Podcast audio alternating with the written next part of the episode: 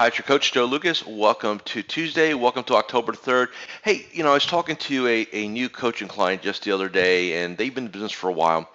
And they uh, made the comment, or um, several comments, uh, that I, I just don't know where to go get business. Like, I don't know where to go find opportunity.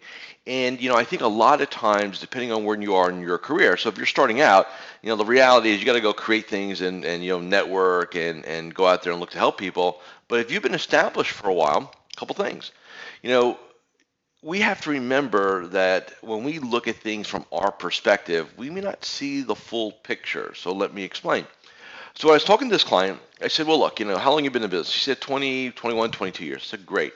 Um, you know, how many clients do you have? And, and, you know, he's sort of a lifestyle kind of practice kind of person, has a bit of an insurance background. And, uh, you know, I think he said like 30, uh, yeah, maybe 50, 60, something like that. So fine.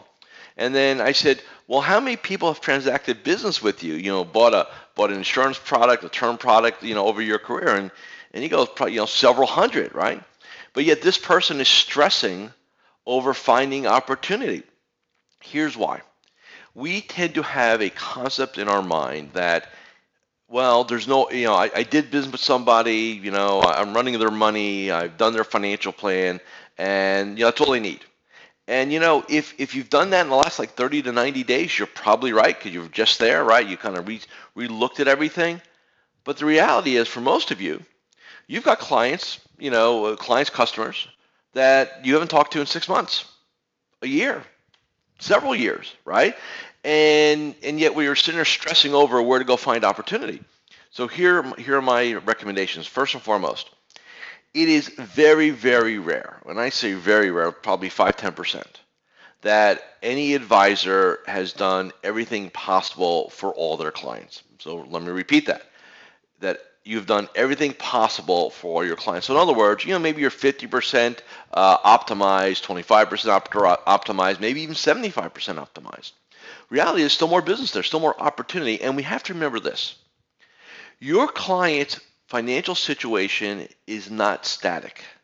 It is always evolving, right? They're either getting richer, they're getting poorer, uh, they retire, they inherit money, sell a property, so on and so forth. And our and our concept is, well, you know, when they do that, they're going to magically call us, right? Or they're going to reach out, they're going to let us know, hey, this thing's happened. Unfortunately, you don't have that depth of relationship with all your clients. And so I find uh, what most advisors do is they operate in this kind of false sense of um, you know uh, you know this false sense of understanding truly what they have with their clients. So the first thing you want to do is if you're looking for opportunity, let's go back to where we were. Let's go back to our clients and let's go initiate a thorough review review campaign. Now that review can be done over the phone, that's fine. But you know, if it's been literally in my models, we, we don't go more than 90 days without without speaking to somebody or reaching out to somebody. So uh, you know, we got 300 clients. They better be getting spun with a phone call or a personal email at least every 90 days. Two reasons. Number one, let them know we're here to help. Number two, seeking opportunity. Right? Very very simple. The second thing you want to do is you want to, like I said, you want to go through that referral pro, you want to go through that review process. But then also what you want to do is you want to go back through your notes, and this is why again taking notes is really important. I'm sure in some of the reviews that you've done in the past year or two, you've noticed there were things hanging out there. Maybe an, an estate plan, maybe a long-term care situation that you know you just never, you know, you mentioned it, yeah, let me think about it, and then it kind of disappears, right? We all get busy. You need to make sure you keep those things, you know, front and center. So that's the first area. So you want to go back, and whether again these are clients that you have that are kind of what I call engaged with you, or maybe it's a customer for five or ten years ago. You know, maybe when you're starting out, you, you sold them something and they never really developed anything because your brain said, well, they got nothing else and that's it. Hey, five or ten years is a long time, right? So you want to be aware of that. Now, why won't advisors go do that? Because they're afraid to.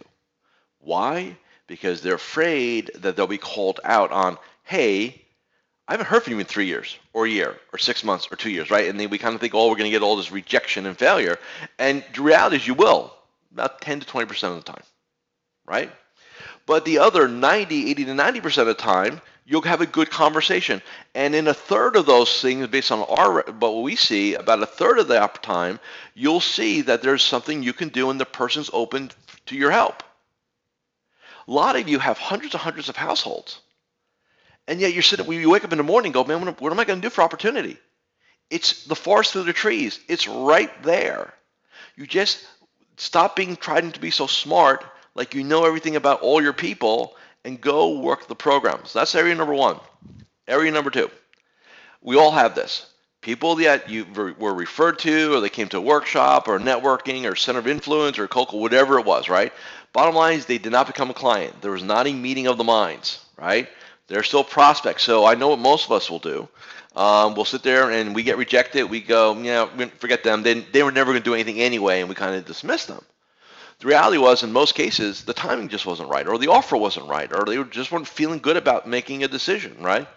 And then we kind of, you know, the, the question I'm asked often is, hey, how long do you follow up on a prospect? And my my answer has always been until they tell you not to. Unless they tell you to go kind of jump, right? you always keep them in the loop. You always keep them on a drip campaign. Maybe every 90, 180 days you check in with them. You invite them to your client event as, as your guest. You always look to re-engage them until they tell you to stop. A lot of you have, you know, because we, our egos, again, egos in our business are very expensive. They will cost you hundreds of thousands of dollars a year in personal income. So we want to be careful about that, right?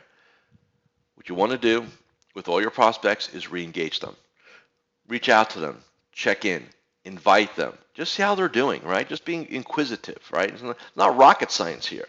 By doing these two things, focusing on reviewing all of our clients, all of our customers, everything, and then having our prospect list. I know some of you look at that. Some people I, over my career called it the, the failure draw, right? With the file sitting there and it's a failure draw, right? All the things we didn't get.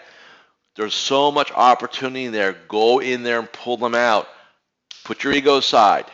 Make the calls. Go help people. See you tomorrow.